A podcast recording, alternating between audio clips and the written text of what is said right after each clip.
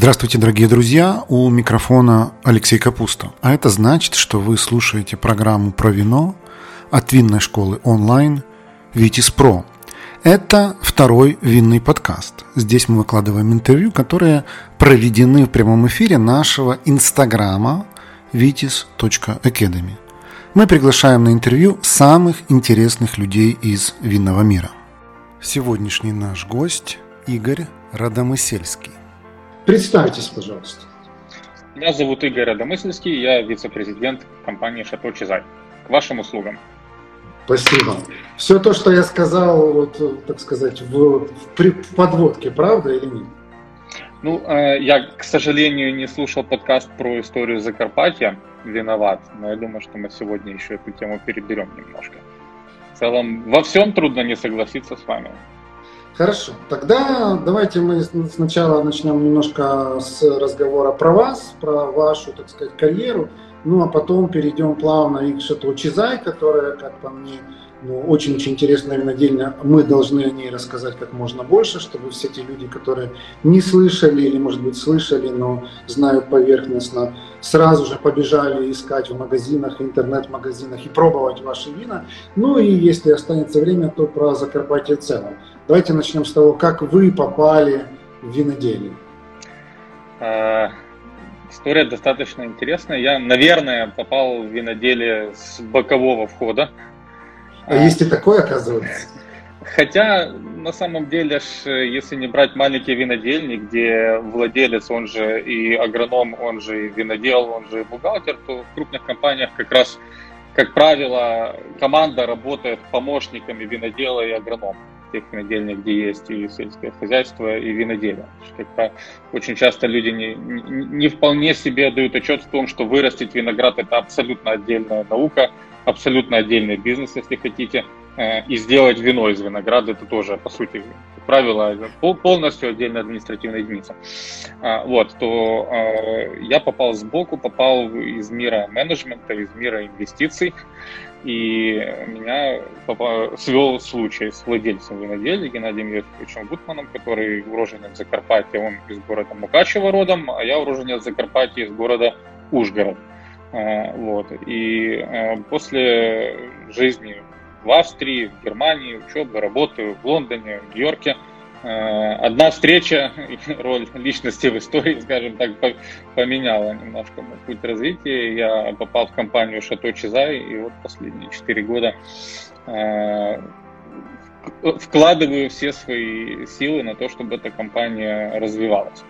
То есть правильно я вас понимаю, что на момент вот этого вот попадания вы в финансах разбирались сильно больше, чем в вине? Однозначно да, но поскольку большую часть жизни на тот момент я провел в Закарпатье, все равно так или иначе вино, оно где-то рядом. Вы идете, Заодно даже... скажите, правда ли, что в Закарпатье в каждом доме есть свой подвальчик и там типа делают или хранят вино? Нет, неправда. Это будет слишком э, красивая фраза, но я думаю, что в Закарпатье гораздо больше домов, если сравнивать с другими регионами, где действительно во дворах есть виноград.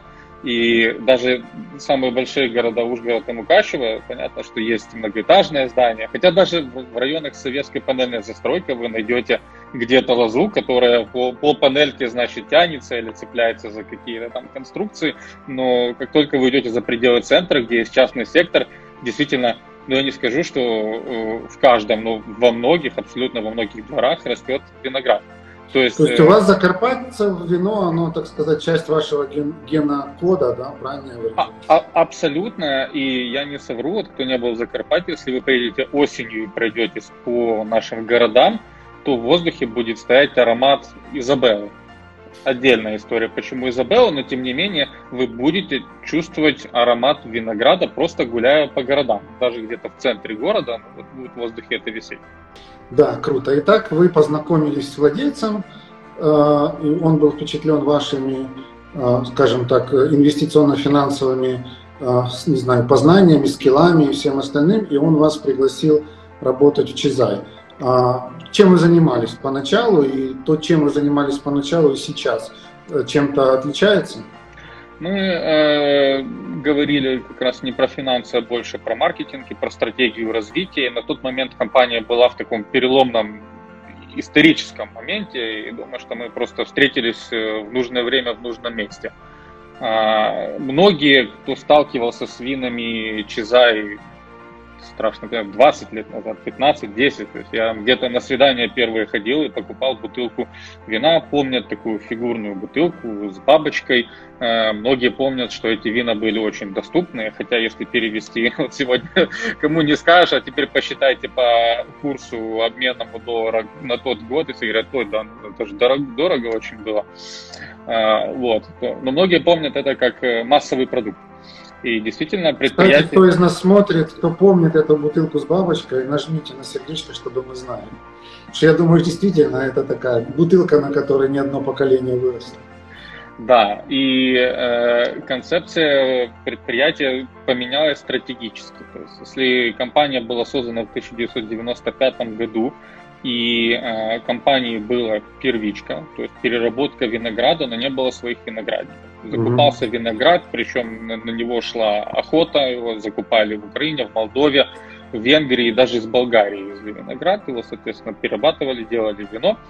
Э, в 2006 году э, были заложены свои виноградники, полностью новые засаженные виноградники, суммарно 272 гектара площадь.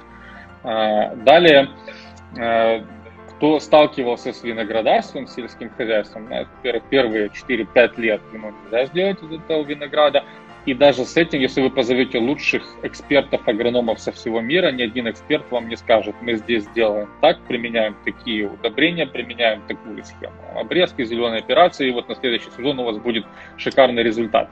Ни один лучший эксперт без исторических данных, без пробы ошибок, без этого долгого пути не достигнет какого-то результата. Кроме этого, виноград, здесь, я думаю, все уже э, немного осведомлены в этом блоге, знают, что он как человек, он развивается, это ребенок, который потом становится там, юношей или ну, девушка, крепнет, вырастает до крепкого мужчины и так далее. Раз, в общем, выходит на свои мощности в разных регионах, в зависимости от лозы и так далее. В 2006 году произошла засадка винограда. Как с ним работать, э, тоже этому нужно было научиться. Специалисты, есть много специалистов в Закарпатье, да, традиционный винный регион, да, вот очень много венгров, венгерская культура, я от отца, деда знаю, в то же время отец и дед, они учились виноделию многие в Советском Союзе. Mm-hmm. это отдельная тема, что традиция э, либо прервалась, либо во многом видоизменилась при переходе от э, австро-венгерской культуры там, через несколько десятилетий чехословацкая и через Вторую мировую войну в советскую. Вот, mm-hmm. Поэтому э, в 2006 году была засадка виноградников, первые годы развития э, нужно было учиться всем, винограднику нужно было развиваться, и только когда начал появляться какой-то результат у винограда и у наших агрономов. С этого начали постепенно сокращать в пропорции количество закупного винограда и повышать количество вин, сделанных только из своего винограда. А вы сразу засадили 272 гектара или вы это как-то делали более-менее постепенно? Засаживали, засаживали практически сразу за два сезона. Засаживала австрийская компания. Тогда в Украине действовала компания, э, программа интересная, государственная, по сути, это был возврат дополнительных сборов и налогов, такой был податок на хмелярство. Вот. То, что компании дали государству, оно потом возвращало на развитие именно на засадки. Mm-hmm. Вот. И пригласили экспертов из Австрии. Компания дел, э, делала это, и по сути, что точно первые имели такой опыт, и потом оказывали услуги другим виноградарским хозяйствам по Украине уже совместно с австрийцами, делая засадки и плантации. А, вот, поэтому я к тому, что на чем, на чем я встретился с собственником компании, mm-hmm. что э, вина набрали такого качества, э, и их количество сократилось, потому что э, перестали закупать виноград, и идея была делать вино только из своего винограда, потому что в качественном виноделии э, критически важно работ, э, работать с, тем, э, с качеством винограда. Не может получиться хорошее вино из плохого винограда, Э, не может получиться хорошее вино из винограда, который собрали 4 дня назад, везли, где-то даже везли в фуре, даже в рефрижераторной, с холодильником. То есть чем быстрее виноград попадет на переработку, тем больше вероятность того, что вино будет качественным. И вот мы встретились ну, момент, в когда... виноделии есть даже такая расхожая фраза, наверное, вы не согласитесь, потому что она в какой-то степени подтверждает то, что вы сейчас говорите, что 70% качества вина рождается именно на винограднике, а только остальные 30% на виноделии. Если не 80 и не 90. Угу. Смотря в какой сегмент качества вы хотите попасть. Да, поэтому мы встретились э, в тот момент, когда компания э, волей владельца должна была перейти из качества, из количества в качество, и при этом у компании была репутация вот этого массового продукта достаточно долгой. Нужно было как-то обозначить на рынке, что сегодня Чизай это не тот массовый продукт, который многих воспринимается в недорогом сегменте, что сегодня мы научились делать, что мы доэволюционировали, что наши виноградники достигли такого результата, что мы сегодня делаем качественное э, вино, не в дешевом сегменте, нам нужно это как-то скоммуницировать рынку, и что мы хотим и видим дальше свое развитие. Мы будем уходить больше в нишу, сокращать объемы производства, но стремительно развиваться в качестве. Какие у вас сейчас объемы? Мы производим около миллиона бутылок в год всего. И у нас сейчас следующий такой этап в развитии. А, мы заканчиваем строительство и вот в эксплуатацию цеха дистилляции – Поэтому э, все вино, которое мы хотим, которое получается у нас сделать в высококачественном сегменте, э, будет там. А то, что не удалось настолько хорошо, будет перегоняться на винный спирт, будет выдерживаться в барриках и становиться бренди или тем, что в СНГ до сих пор принято называть коньяком. Угу. Ну, действительно, такой шифт серьезный. Расскажите немножко вот про, про, про виноград, с которым вы работаете, потому что я прочел, что у вас есть э, порядка там что-то миллион сто непосредственно лоз и какое-то невероятное количество именно сортов винограда. Могли бы вы чуть-чуть подробнее по этому пройтись? Да, э, засаживали в 2006 году и с помощью специалистов, ну, которые тоже задавали много вопросов и не всегда могли на них дать правильные ответы. Наверное, сегодня бы выбирали сорта по-другому. Кроме этого, опять-таки, когда нету исторических данных, знаете, э, засаживать виноград в Австрию в любом винном регионе, то вы всегда владеете какой-то историей. Э, то есть э, каждый микротерруар, вы плюс-минус знаете, что если вы посадите в этой локации, на этом склоне вот этот сорт, то, скорее всего, вы получите какие-то результаты. Мы же во многом экспериментировали, потому что там посадили трамена там, а он вроде дает результаты, но не такие яркие, как хотелось. Тогда э, были засажены разные сорта, где-то экспериментировали, разные гибриды, траминный розовый, тут гевюрцтраминер, и там какое-то количество лет собирали его в одну корзину, грубо говоря. Когда эти винограды начали давать хороший различимый результат, то стали делать из них вина э, разные. Вот, поэтому, да, количество сортов достаточно большое, и где-то мы смотрим, э, какой сорт, какой год, э, в принципе, оказался интересный. Э, или какой сорт до, эволюционировал до того, чтобы выделять его э, в отдельном. У нас получился отличный каберне фран, э, и впервые он вот выйдет у нас именно каберне фран не в купажах, например, кюве, где мы можем mm-hmm. смешать каберне фран, мерло и каберне сувьон. То есть вы имеете в виду, что вы будете делать моносипажный каберне фран? Да. Мы не только будем, мы уже его сделали, и уже сегодня, делали. кстати, он вышел в продажу. Да. Классно. Ну, а вот если говорить про сорта и те, на которые вы делаете ставку, есть ли вот какие-то такие для вас стратегически важные, которые ну, где-то там на особом счету и на которые вы делаете ставку? Да, э, мы э, любим сорт Черси Гефюзериш, это венгерский сорт винограда, и он очень хорошо прижился у нас. Это белый ароматический сорт, и ему очень комфортно, и он показывает хорошие результаты, поэтому э, у нас есть в нашей основной линейке Шато Чизай есть ну, Черсиги.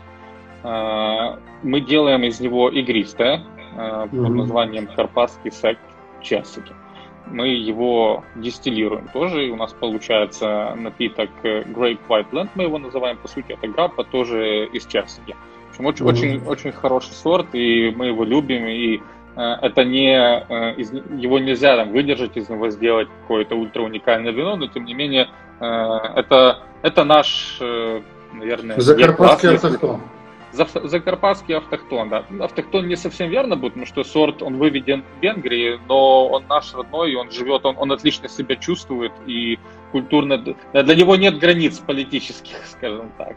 Да, ну, это вот работаем. интересная тема, наверное, у нас не хватит на это времени, но когда вы говорите, что сорт выведен в Венгрии, давайте не будем забывать, что Закарпатье было частью Венгрии. Верно. И для нас это э, и хорошо, и не очень, потому что мы не хотим себя и не, пози- не позиционируем себя как э, меньший осколок венгерской традиции. Мы не говорим, что вот Закарпатье было в Венгрии, поэтому мы делаем хорошее вино, потому что мы там когда-то были.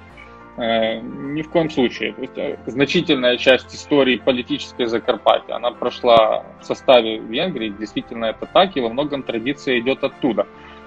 И даже когда Закарпатье после Первой мировой войны покинуло Венгрию в сторону Чехословакии, и что нам тешит и греет нам сердце Берегово, город, где находится винодельня, он официально в этот период между мировыми войнами назывался столицей чехословацкого виноделия. я не знал. Да, да, да. Нас э, в нашем шато есть музей, и у нас там коллекция этикеток чешского периода вин из Закарпатья. Очень, очень, очень интересно. Вот, и вырезки статей, что Берегово столица чехословацкого виноделия.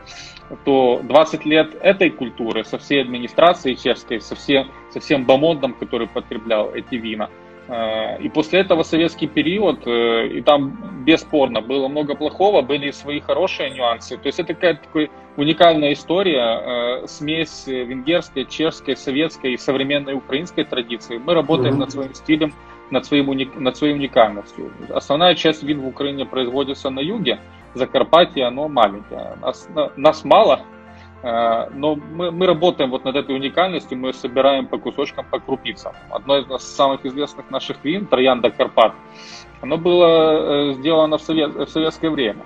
Во многом тоже, кстати, с венгерской традицией. Оно еще ближе, близко по стилю к французским сотернам, но тем не менее это рецепт 1959 года. Угу. Эту часть истории тоже нельзя изъять. Друзья, приглашаю вас заглянуть на сайт нашей винной школы Витис Про. Там вы сможете найти наши онлайн-курсы, в том числе короткие, стоимость которых сравнима с ценой одной бутылки вина. У нас есть экспресс-курсы для совсем начинающих, есть фундаментальные, углубленные, есть бизнес-курсы и профессиональные обучающие программы для тех, кто хочет сделать карьеру в сфере вина. Нашу страницу найти очень легко. Ее адрес vitis.academy. На всякий случай ссылку на нее оставлю в описании к этому подкасту.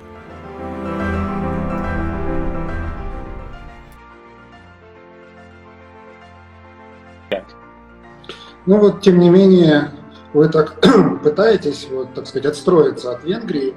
А, ну, наверное, вам как маркетологу виднее, правильно это или нет, но вот мои источники говорят, что дружба-то у вас с Венгрией очень такая крепко, и что у вас энологи работают, что вас консультируют постоянно. Вот тут у меня написано такой Золтан Шлезак, глава Ассоциации Сомелье Венгрии и так далее. То есть это ведь, наверное, тоже как-то ну, сказывается на характере вин и винодельной цены.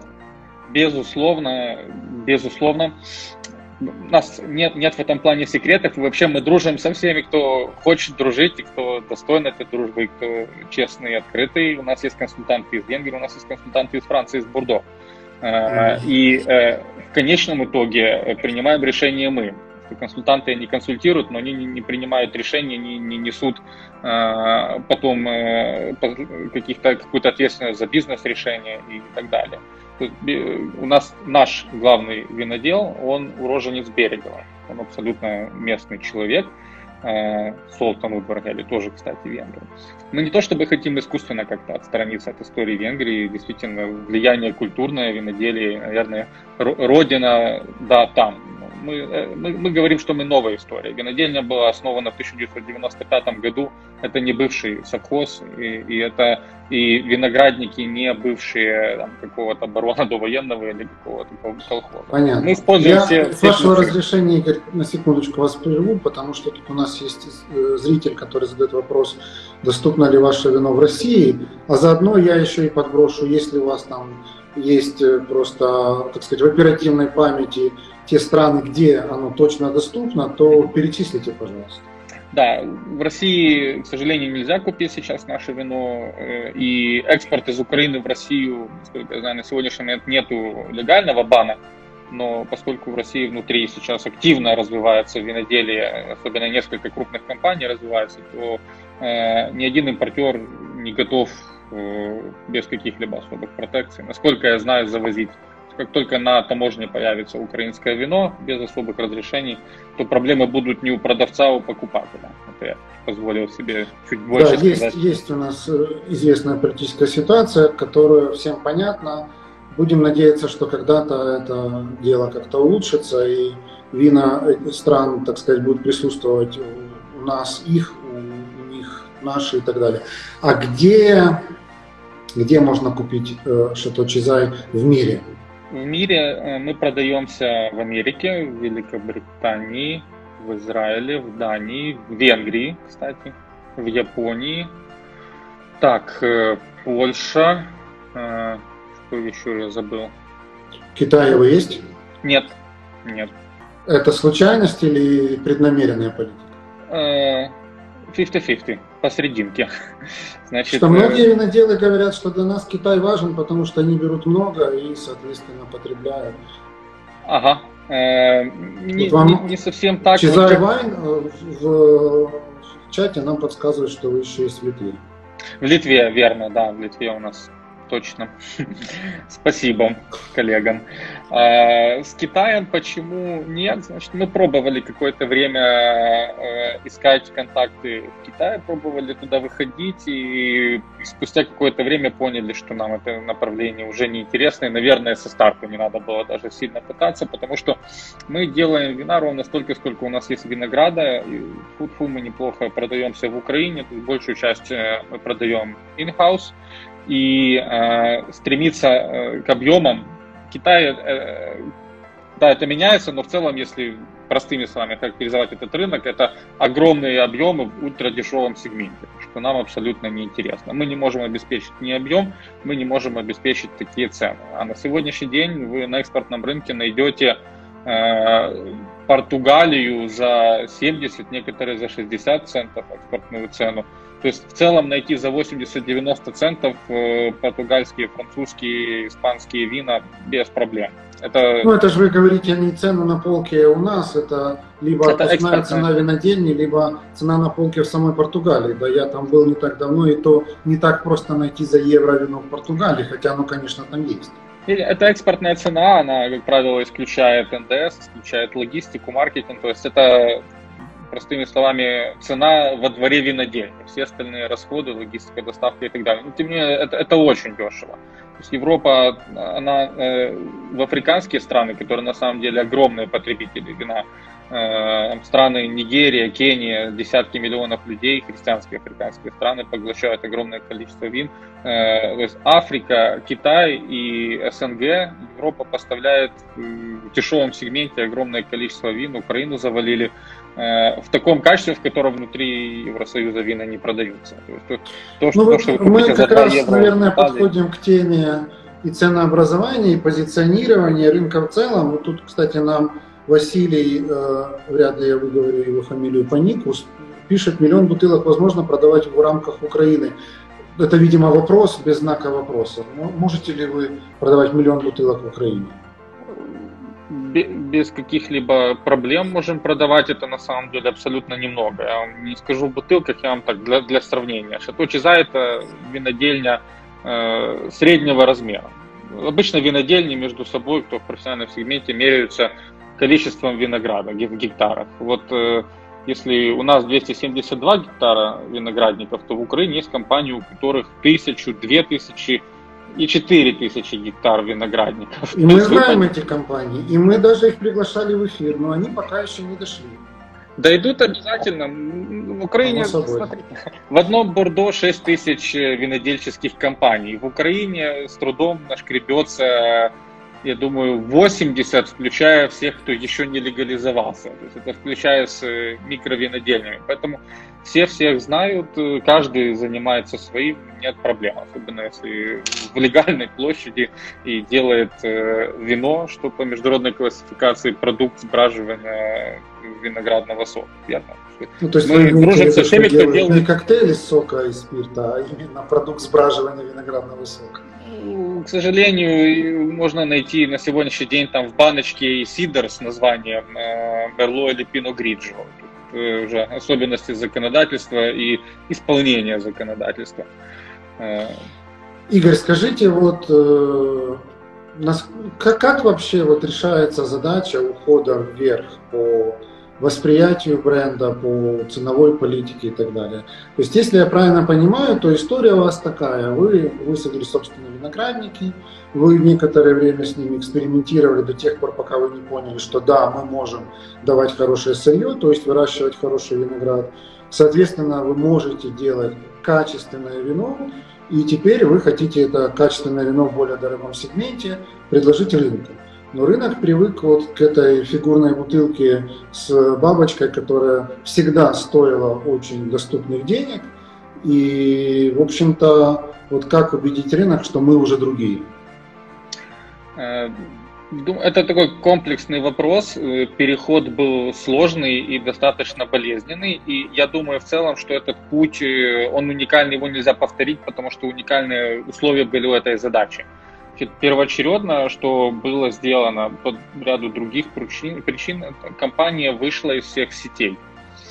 Э, много было потеряно в 2008 году во время кризиса, значит, отгрузили в сети по одной цене, э, все обвалилось, обменный курс обвалился, через там, 150 дней рассчитались в тех же э, цифрах, э, теми же деньгами, которые обесценились в 2-3 раза.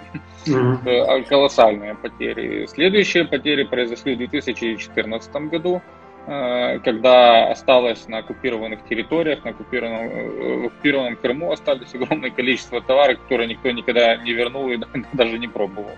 То есть э, огромные деньги.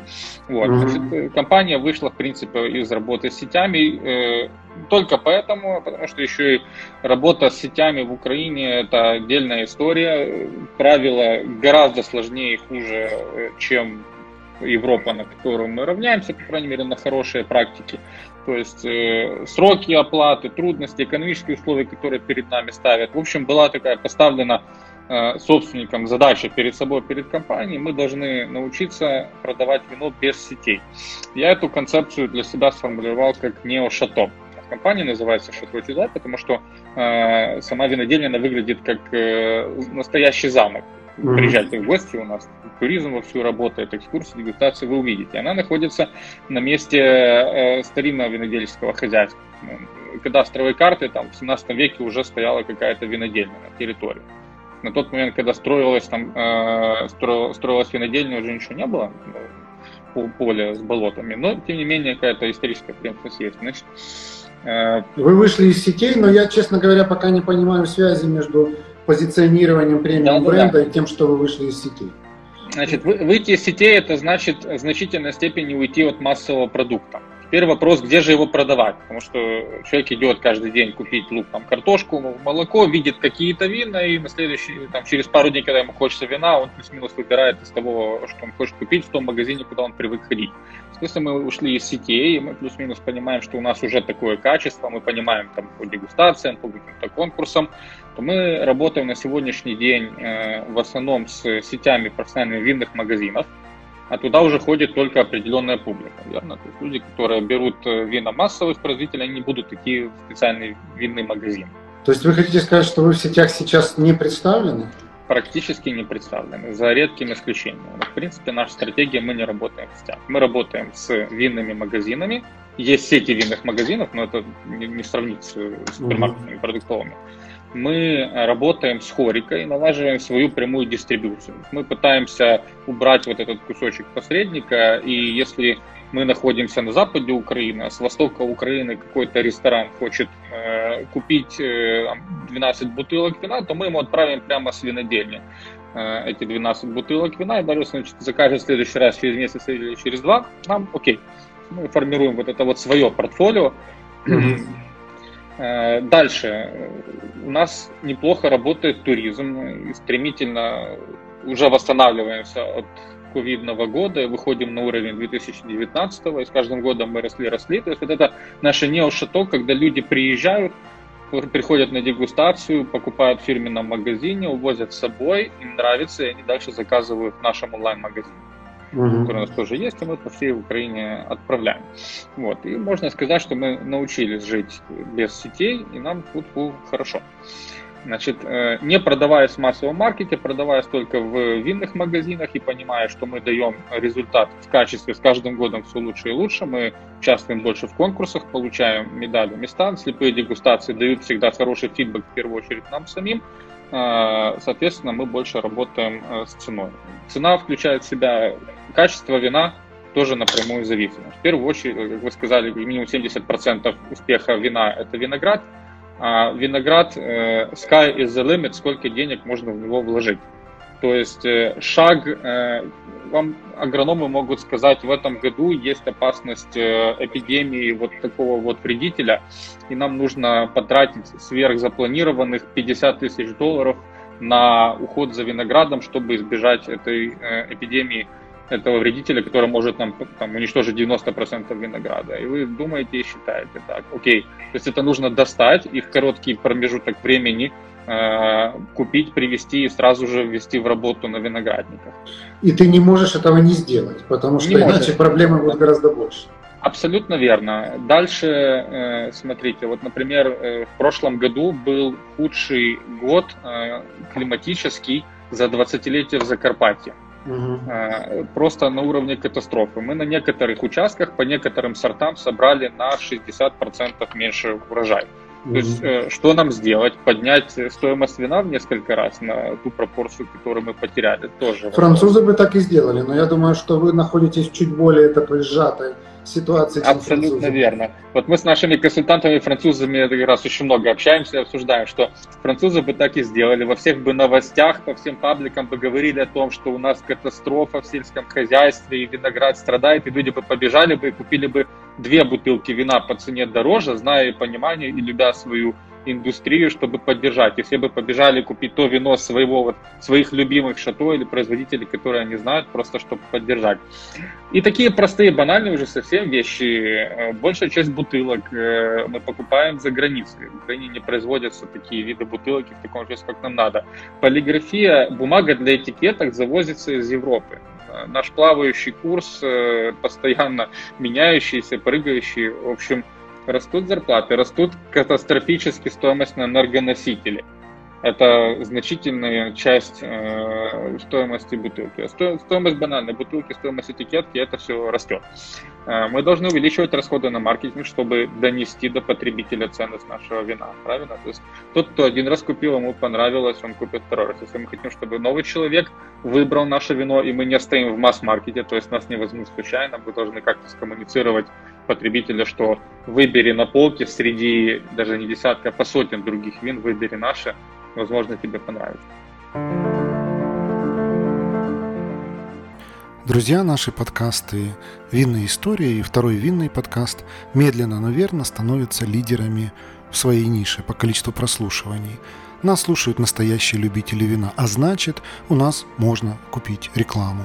Запросите наш медиакит по ссылке в описании к этому подкасту, и вы удивитесь, насколько доступной и результативной может быть реклама в подкастах.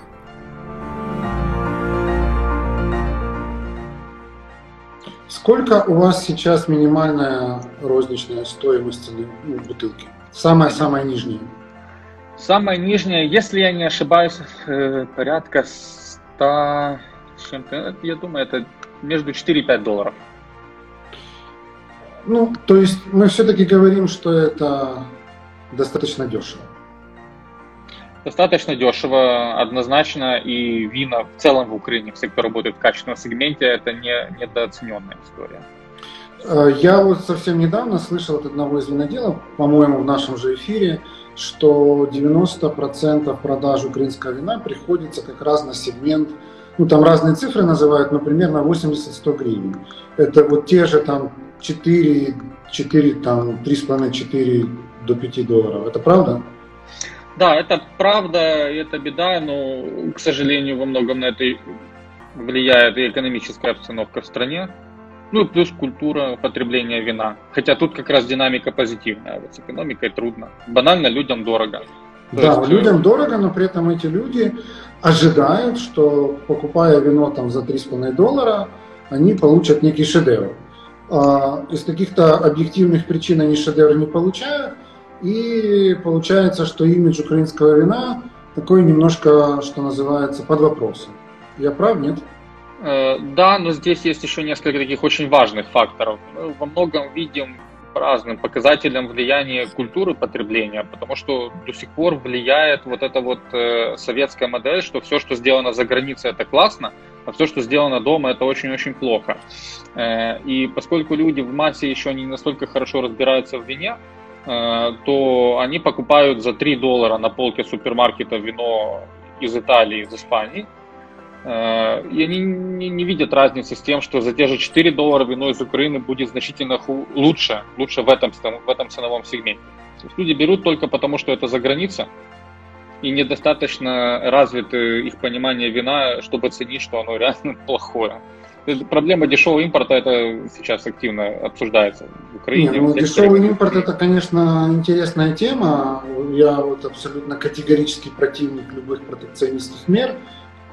Наверное, вы со мной в этом смысле будете спорить, потому что я понимаю, что позиция производителя, она всегда другая, чем просто наблюдателя. Но, с другой стороны, я думаю, что должен быть свободный рынок. Если ты в нем можешь конкурировать и выживать, значит, у тебя есть шанс. А если нет, то, ну, грубо говоря, ясельки, садик, питомник для тебя делать, это вредить своей собственной стране. Но не об этом речь. А почему вы так уверены, что вино из Италии за, или Испании за 3,5 доллара будет сильно хуже, чем вино из Украины. Вот у меня, например, абсолютно нет такой уверенности. Я скажу почему. Потому что э, культура производства в Италии, Испании имеет э, достаточно хорошую такую традицию последние 30 лет.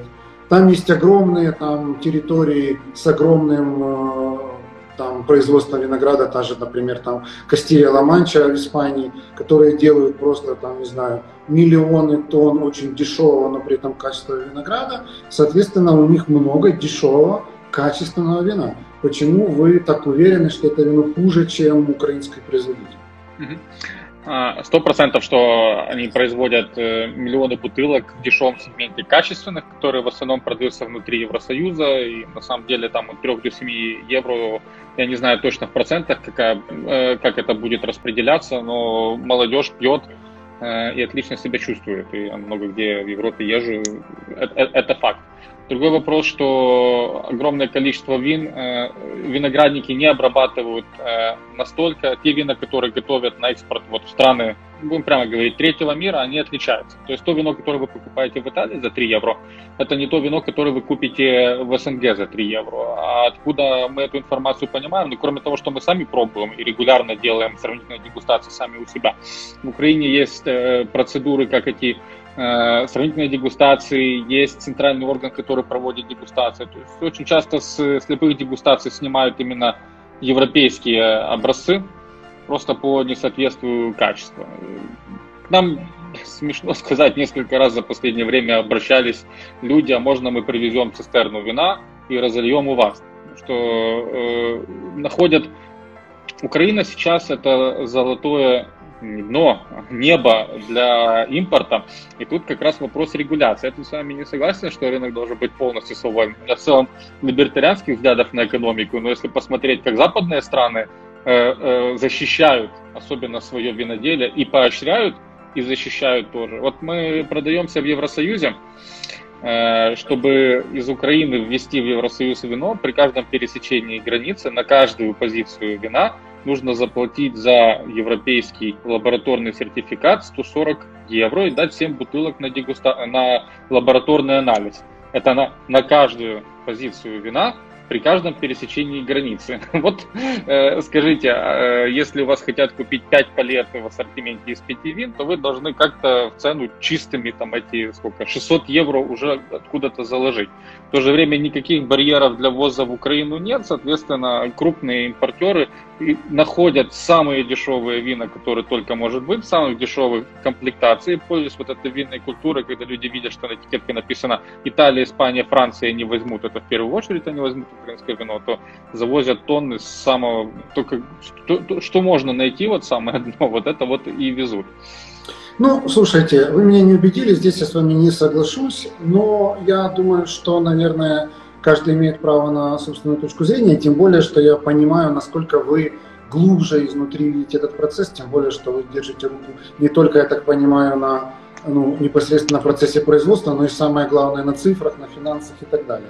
Но давайте чуточку сделаем шаг в сторону, я задам вопрос, который я задаю украинским виноделам, которые приходят к нам на эфир, как сделать так, чтобы отношение украинцев к собственному вину было такое же, как, например, у испанцев. Потому что я, как человек, который прожил примерно 10 лет в Испании, а, понимаю, что ну, испанец, приходя там в испанский бар, но ему в голову никогда в жизни не придет спросить не испанское вино, даже там, например, французское. А если у него ну, что-то помутнение, которое какое-нибудь произошло, и он придет в обычный бар и скажет, дайте мне там, я не знаю, бордо, ну, извините, но ему никто не даст, потому что там просто тупо нет.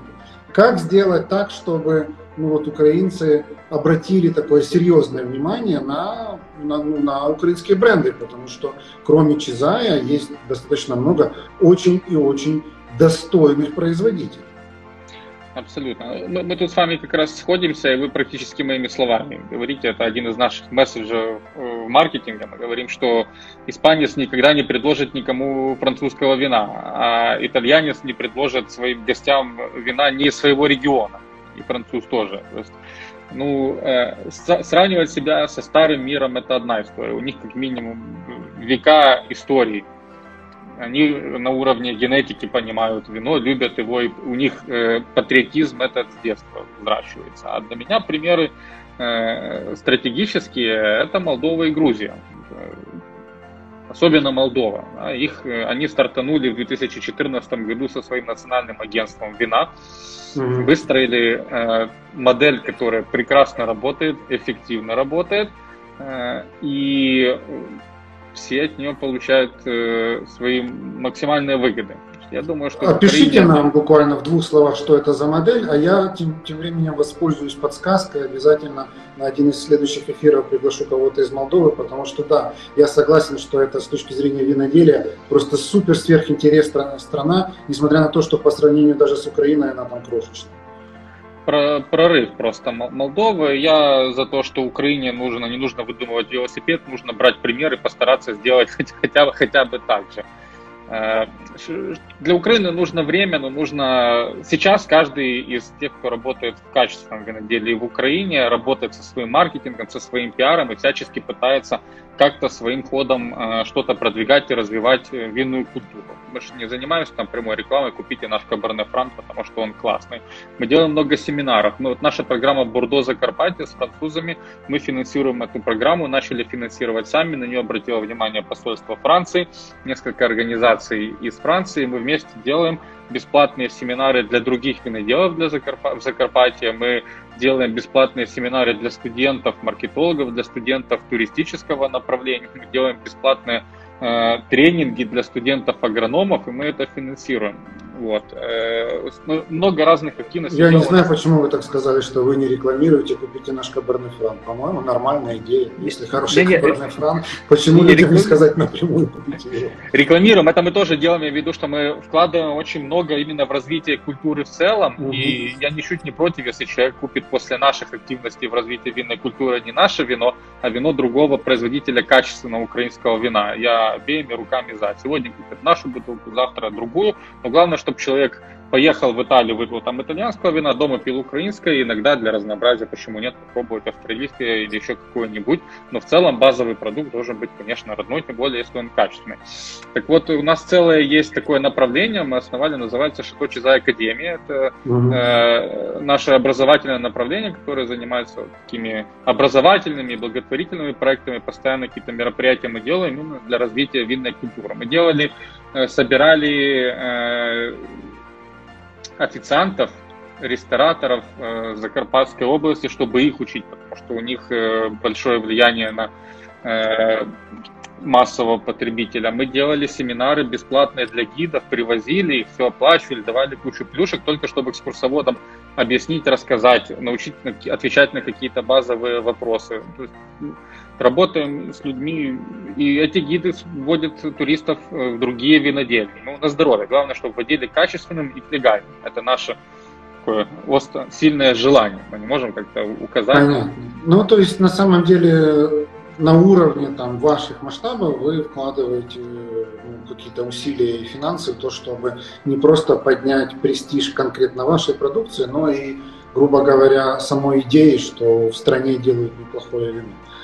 У нас, Игорь, не очень много времени остается, потому что скоро Инстаграм нас попросит на выход. Обычно эфир у нас длится час. А, чтобы успеть, хочу, естественно, попросить вас описать ваши сейчас сегодняшние, так сказать, актуальные линейки, чтобы наш эфир был ну, чуточку для вас рекламный, наверное, а для всех, кто слушает и может купить нас, а, ну, вас, не нас, а вас, ваши вина в Украине, либо, может быть, какой-то из стран, где они представлены, чтобы был такой вот, так сказать, шпаргалка, что искать и чего ожидать. У нас есть наша базовая линейка, она так и называется, Шато Чизай. Здесь наши основные вина.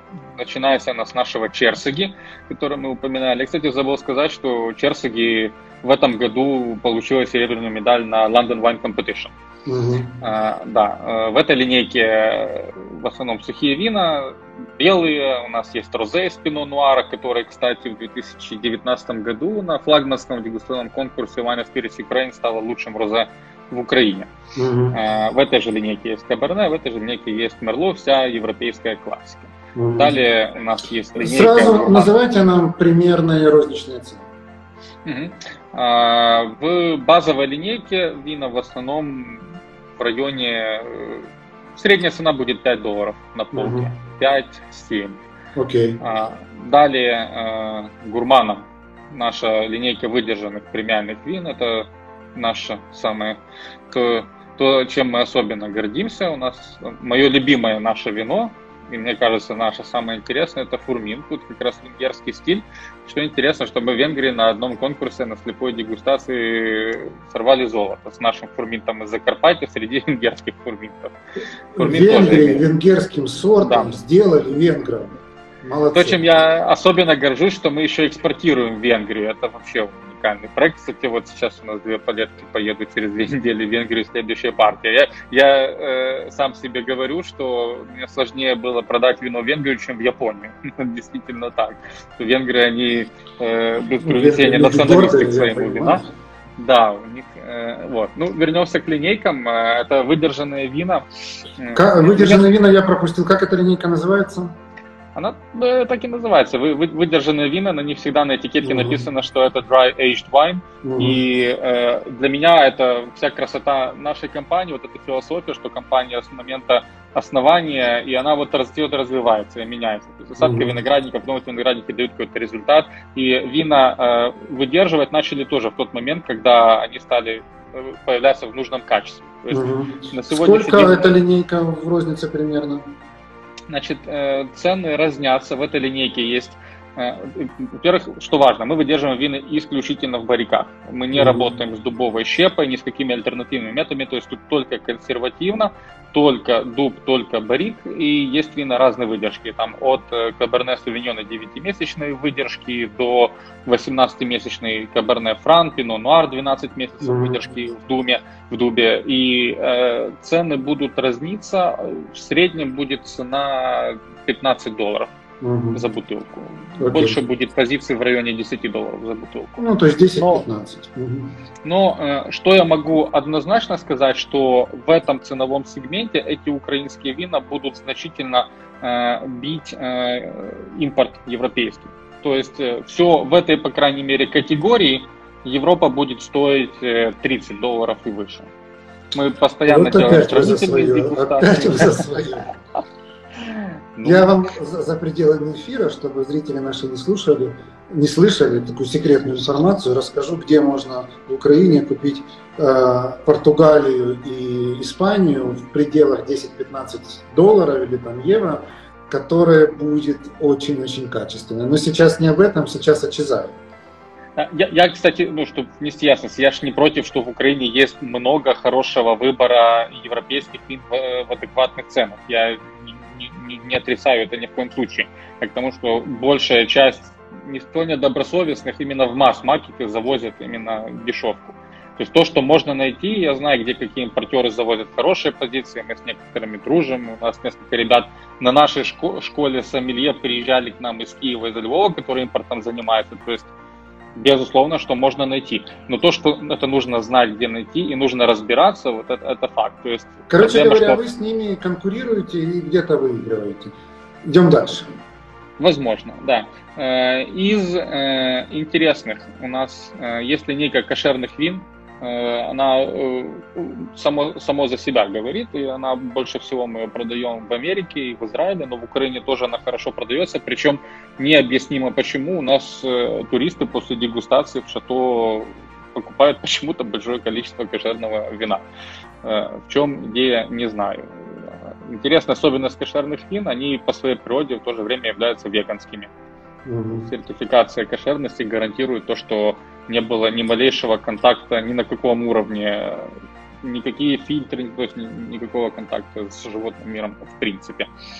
У нас есть э, небольшая линейка авторских вин, это десертное вино Кагор и э, наш любимчик Троянда Карпат, это третье наше вино, которое в Лондоне в этом году получило серебряную медаль.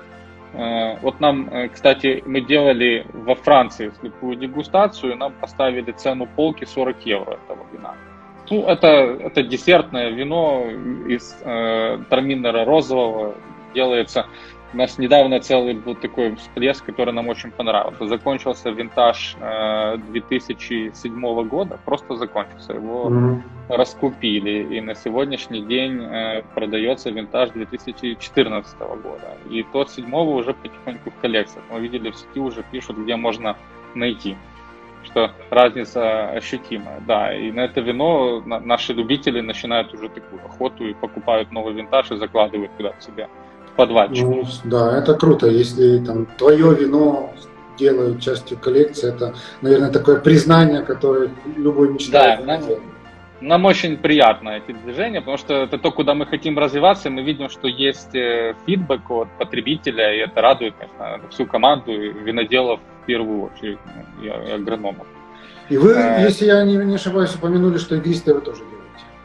Да, мы делаем игристо, это прям новый проект, и э, первую партию мы выпустили прямо перед Новым годом. Эту линейку мы назвали «Карпатский сект», и это дань австро-венгерской и чехословацкой истории. Зекты, как по-немецки это произносят, это игристые вина Германии и Австрии. В то же время э, игристые вина, которые производят в Богемии, в Чехии производят на славянский манер. Mm-hmm. Не по-немецки зект, а сект и Закарпатье, которое было значительную часть истории, частью австро-венгерской культуры, и потом чехословацкой, то мы решили вот это почтить. И игристые вина, которые мы выпускаем, мы называем карпатскими сектами, и мы сделали сортовой черсиги. Это был очень рискованный эксперимент, потому что долго мы спорили, и наши консультанты, и вот наш винодел, кстати, Золотан, э, топил за то, что нужно рискнуть и нужно попробовать сделать э, шампанизацию черсаги. Консультант говорит, что нет, наверное, не получится, и получилось. Сейчас на ряд конкурсов следующего 22 года мы отправим его, я надеюсь, что получится. Значит, брют э, игристый карпатский сек черсаги, и есть у нас траминер. Э, мы планируем в этом году, мы э, привезем оборудование вот уже скоро и заложим игристое по классике. Угу. То есть, если все получится, через два года у нас будет э, классические игристы по классической технологии. А Из этот интерес... э, сект вы делаете по шарма, да? Шарма, да. Э, из интересного, э, на что бы хотел обратить внимание, у нас есть сок. Это э, стоит того, чтобы обратить на это внимание. Мы делаем очень небольшое количество ультрапремиального сока не по цене, а именно по его качеству. У нас есть участок виноградный сок, у нас есть э, небольшой участок Изабеллы, которую отдельная спорная кстати, история. Кстати, про Изабеллу мы вообще ничего не сказали. Одну минуту скажите, Изабелла у вас есть? Да, у нас есть Изабелла, и мы из нее делаем Говорят, сок. очень вообще опасный сорт с точки зрения здоровья. Есть, э, смотрите, очень много нюансов, и тоже много мы с нашими европейскими друзьями обсуждаем про Изабеллу. Однозначно, что с точки зрения виноделия это аутсайдер в силу культурно-исторических и в силу э, тех показателей, которые дает этот виноград э, по вкусу, по ароматике. Но для сока это бомба. То есть у нас сок, его не хватает уже третий год. У нас спрос превышает предложение. То есть, Слушайте, э, сок, это... Чиза, Изабелла, я вот пойду искать, где можно найти? А где вы находитесь географически? Вот сейчас я нахожусь э, в районе Киева. Мы с вами потом поговорим, я вам Хорошо. отправлю. Сок, э, сок, чистый виноградный сок, без сахара, без воды, без ароматизаторов, без ничего, только пастеризация. Э, в общем, очень э, сложно было найти вот этот рецепт, тоже э, испортилось несколько цистерн этого сока, пока мы сумели сделать так, чтобы с помощью только пастеризации этот сок был стабилен и хранился. Ну, уникальный напиток, абсолютно уникальный. У нас уже, уже бегут, уже бегут. семьи коробками у нас покупают, дети пьют, его можно, я всегда воды добавляю простой, потому что он от года в год разный из-за разной сахарности винограда. Вот последний винтаж мне очень сладкий, я добавляю немного воды просто, чтобы разбавить. И у нас действительно, это не для красного словца, у нас его покупают, мы ставим на паузу продажи в фирменном магазине, в онлайн-магазине, чтобы хватило, чтобы хотя бы распределить равномерно его погоду. Так что рекомендую всем попробовать. А в двух словах про Изабеллу. Изабелла – это советское наследие – Изабелла э, там требует в два раза меньше опрыскиваний, как виноград в течение года. Изабелла требует гораздо меньше ухода, дает всегда гарантированный стабильный результат. Чем вы за это платите? Это тем, что ароматика этого вина, она грубая, топорная, она ярко, слишком э, яркая. Виноделы говорят, что это не то, да, слишком, слишком просто, слишком топорно.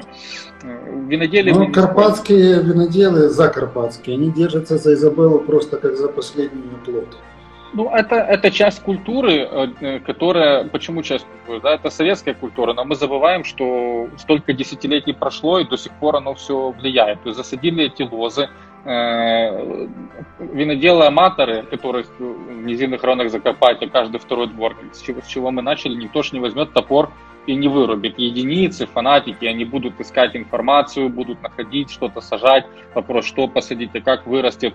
Мы недавно делали наш следующий э, семинар с французами Бордо Закарпатье, где приглашали виноделов, не э, домашних тех, кого гаражниками называют, я не люблю это слово, но те, кто продают вино, и они после таких семинаров говорят, вот был один фидбэк, вы мне два года сэкономили поисков в интернете, экспериментов, проб, пробы и ошибок, вот, то они не попрощаются с ней так быстро это часть истории, они эту Изабеллу сажали давно, и их отцы и деды тоже сажали, начиная с 50-х годов, когда ну, я понял, европейцы... от Изабеллы мы быстро не избавимся. Будем пить Изабеллу да, да, гаражных да. виноделов до тех пор, пока вы всех, так сказать, не пере, как это сказать, не пересвятите в новую религию.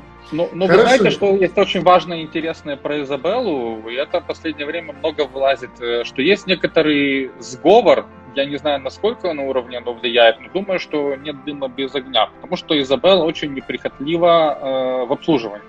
И э, что в том числе э, запрет в Евросоюзе на производство Изабеллы был во многом пролоббирован крупными производителями, их несколько, крупными производителями защитных средств. Потому что Изабелла требует этой защиты гораздо меньше, затрат на нее в разы в разы меньше. Поэтому есть некоторая вероятность, что запрет наложили. Потому что э, утверждение я того, что оно влияет на здоровье... теорию заговора, но, знаете, вот я вот как-то всегда очень отношусь с иронией к теории заговора, потому что Ладно. если следовать такой логике, то эти самые производители защитных средств должны были полностью пролоббировать запрет натурального виноделия, органического виноделия и уж тем более биодинамики. Так ну, это разброс в, в полстолетия практически. То есть э, натуральное, оно на сегодняшний день очень маленький сегмент в процентах от рынка занимает, а когда законодательно в Евросоюзе приняли запреты на изобеллу, тогда еще про биодинамику всерьез э, речи не шло. Так что думаю, что правда где-то посередине, и что с Изабеллой, возможно, было какое-то такое влияние. Утверждение, что она влияет на здоровье, в современном виноделии оно не соответствует действительности. У вас же везде есть лаборатория, э, брожение идет контролируемо, температура брожения контролируема. Действительно, если делать домашнее вино диким образом из Изабеллы, то может при брожении появиться э, ненужное количество ненужных спиртов. Это факт. Но в наше время, хотя контроль, лабораторный контроль уже давно в виноделии в современном присутствует. То есть любой, кто делает малейший контроль, сразу остановит все ненужные процессы. Хорошо, Игорь, спасибо вам огромное. У нас буквально одна минута осталась, и традиционный последний вопрос всегда он одинаковый. Где вас можно читать, смотреть, фолловить, э, рассказывать? Подписывайтесь на Facebook, Instagram. Мы очень активно ведем нашу информационную политику, делимся каждый день какими-то новостями, инсайтами. Мы ведем очень открытую политику. Мы показываем все, что происходит на виноградниках, то, что внутри компании. Надеюсь, что это интересно. То есть э, после того, как мы сохраним наш эфир, в комментариях там вы или кто-то из ваших помощников напишут нам те э, ссылки, которые нам нужно для того, чтобы за вами следить. Спасибо вам огромное. Был чрезвычайно интересный разговор. Я узнал для себя просто какое-то невероятное количество новой информации. Сок меня просто сразил, пошел искать. Вот. Ну и, естественно, я желаю вам всяческих успехов и достижения вам, а в вашем лице, конечно, в вашем лице и самой винодельне, самых-самых амбициозных целей. Спасибо большое за приглашение. Очень приятно было с вами пообщаться. Взаимно. До свидания. До свидания. Вы слушали второй винный подкаст от винной школы онлайн Vitis Pro. Давайте дружить в соцсетях. Посетите наш инстаграм-аккаунт vitis.academy, телеграм-канал «Второй бокал» и, главное, загляните на наш YouTube-канал «Что пьем?». Ну, а если у вас возник вопрос, а почему этот подкаст называется «Второй винный?», то я рекомендую вам найти наш первый винный подкаст. Он называется «Винные истории», и посвящен истории вина как части нашей с вами цивилизации.